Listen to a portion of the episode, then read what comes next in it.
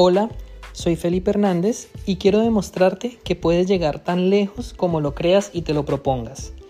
Aprende y Emprende es un podcast destinado a compartir experiencias que te ayudarán a entender que los límites los pones tú.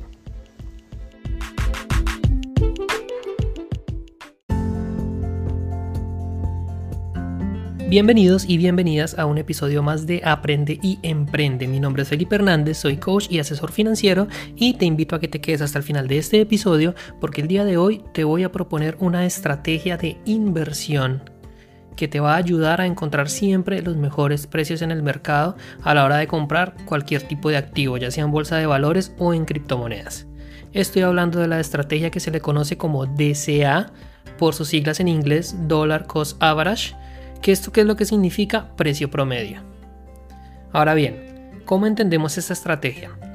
Si tú tienes un capital de 2 mil dólares para invertir y ya sabes, previamente hiciste un estudio de mercado y sabes en qué instrumento lo vas a invertir, pongamos un ejemplo, un ETF que siga el SIP 500.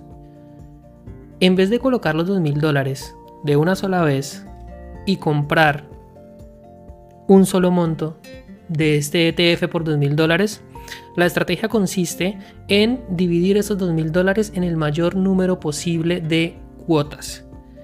Pueden ser 20 compras de 100 dólares, 40 compras de 50, si no puedes tanto, quizás 10 de 200 y alargarlos en un periodo de tiempo. De esta manera, tú podrías decir, ok, tengo $2,000 mil dólares, yo voy a comprar hoy 100 dólares, la semana que viene otros 100, la semana que viene otros 100, la semana que viene otros 100 y así sucesivamente hasta que complete los 2000. Es fácil de entender, no todo el mundo lo hace, pero más que entenderlo quiero explicarte por qué es una ventaja. Primero, cuando estamos hablando de mercados financieros, en Internet, digitales, pueden ser criptos, puede ser bolsa, hay una volatilidad. Siempre vamos a estar sujetos a que el precio suba y baje, influenciado por diversos factores, temas macroeconómicos, temas técnicos, temas de análisis fundamental. Entonces, como no sabemos exactamente si el momento en el que vamos a comprar nuestra inversión va a bajar de precio o va a subir, tenemos un riesgo de que en el corto plazo se pierda dinero.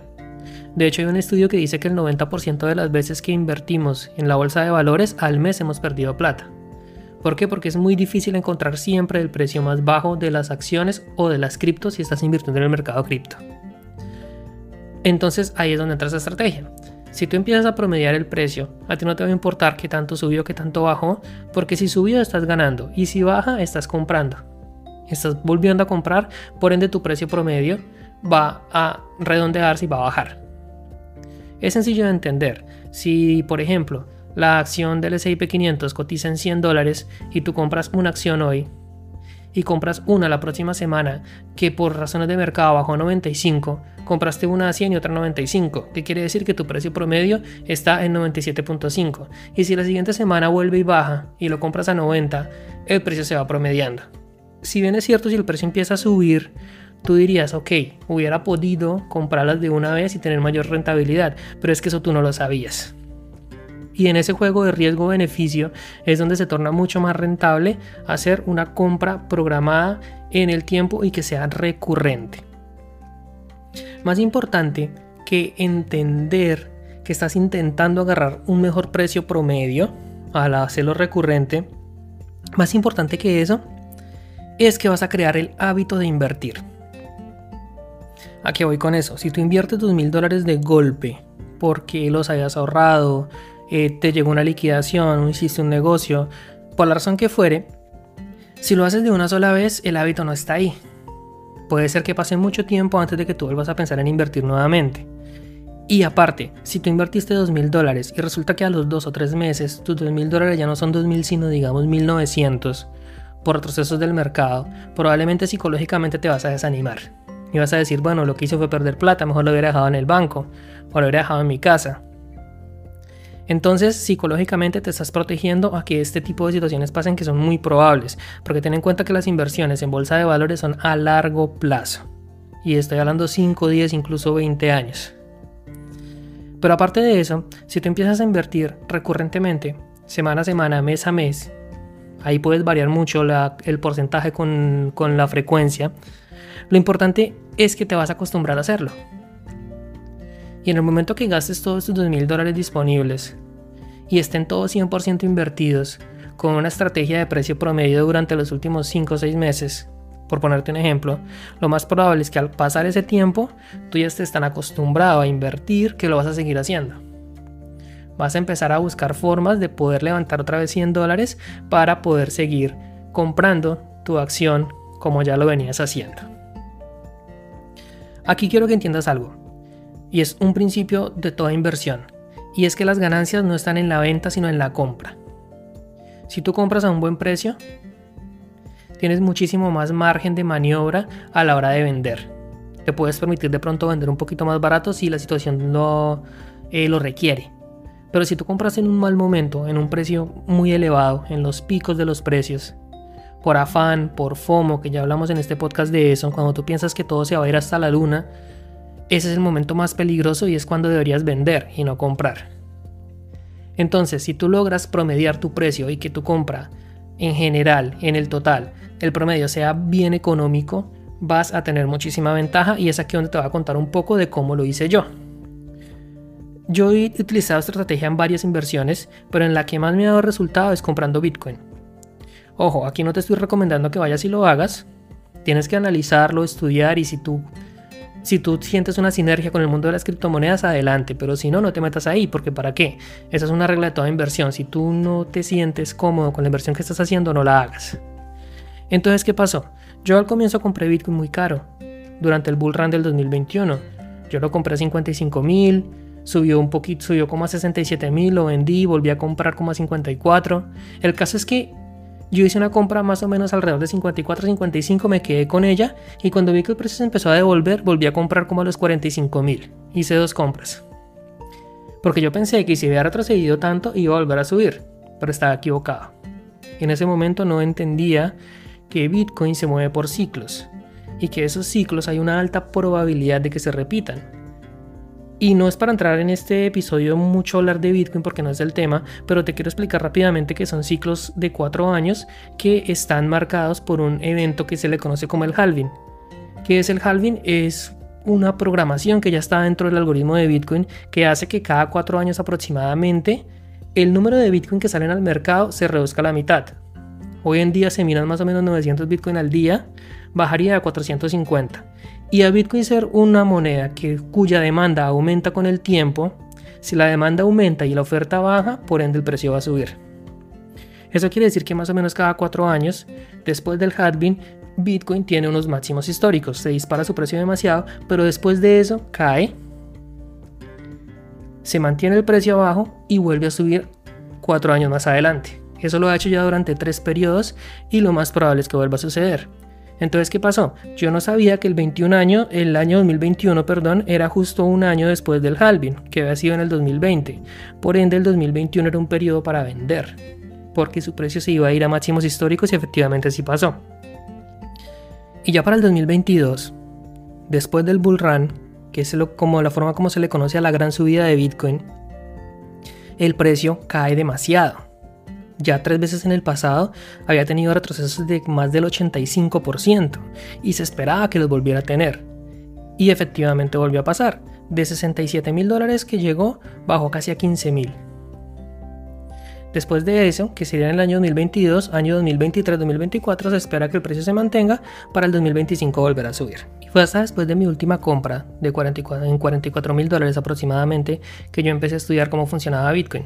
O sea, primero invertí, después fui a investigar de qué se trataba. Lo hice todo al revés y no quiero que tú hagas eso. Primero investiga, después inviertes. Después de que había comprado en 44 mil y empecé a estudiar, y empecé a meterme más en el mundo de las finanzas y de las inversiones, fue que me di cuenta que me había equivocado, porque el precio siguió retrocediendo demasiado. Después bajó a 37 mil, después a 30 mil, a 25 mil, llegó a estar en 15 mil. Pero ¿cuál fue mi ventaja?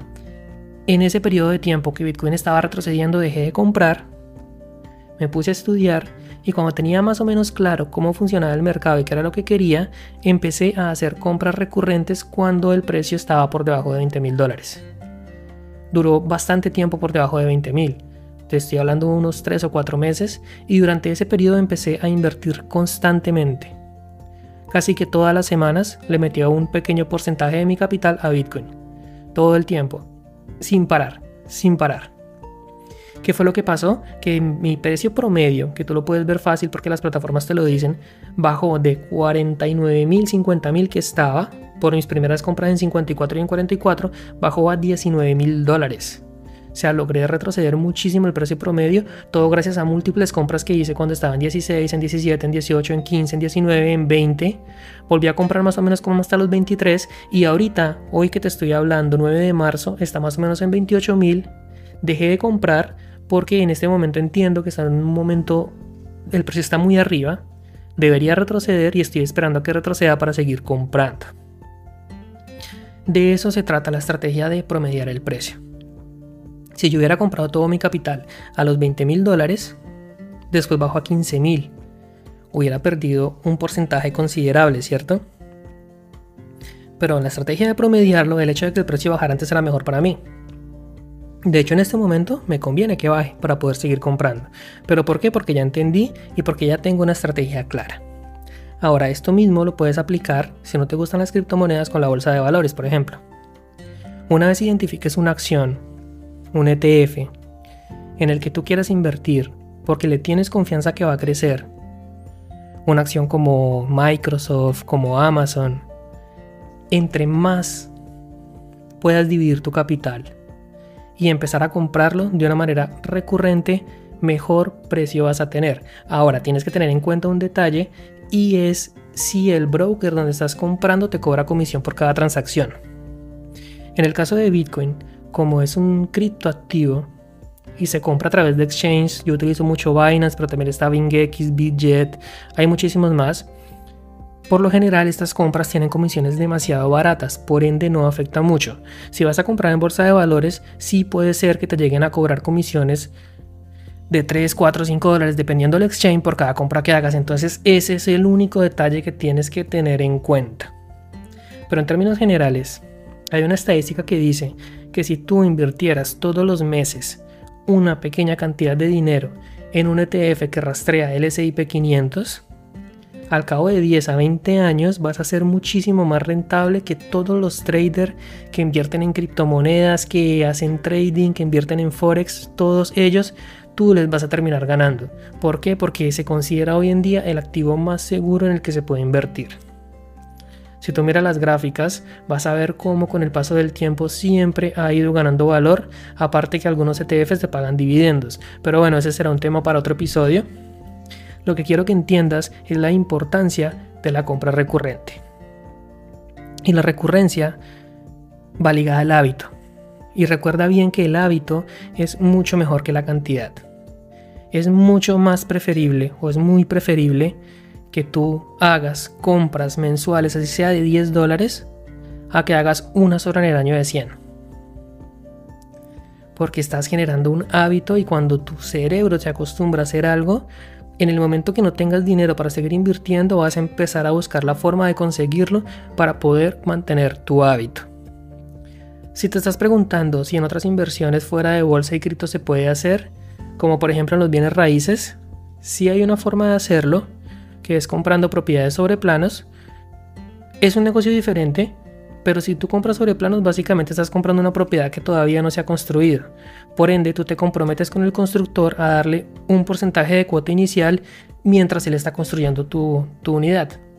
Vamos a poner, normalmente son 20 o 30 meses, depende de qué tan avanzado es el proyecto, pero durante esos 30 meses tú te vas a comprometer mes a mes a dar una cierta cantidad de dinero. Eso de vuelta es compra recurrente. Ahora, si no sabes en qué invertir, de vuelta puedes simplemente ahorrar recurrentemente todos los meses ahorrar X cantidad de dinero mientras te educas, mientras entiendes y cuando ya sepas en qué invertir, poder pasar a la acción.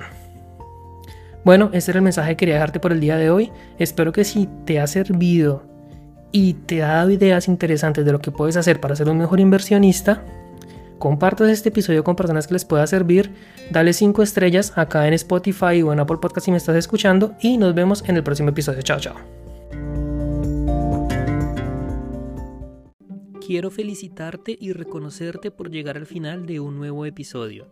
Eso demuestra tu compromiso con tu educación y progreso en el área del crecimiento personal, las finanzas y las inversiones. Espero de todo corazón que lo explicado en este episodio haya sido de valor y utilidad para tu vida. Si así fue, quiero invitarte a compartir este podcast con familiares y amigos a quienes tú consideres les pueda servir.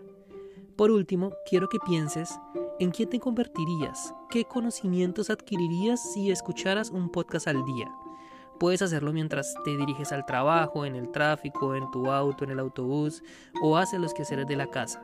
Así que en la descripción de este episodio te dejo un link para que te unas a mi comunidad de WhatsApp donde a diario comparto los mejores podcasts sobre finanzas y crecimiento personal. Ahí te espero.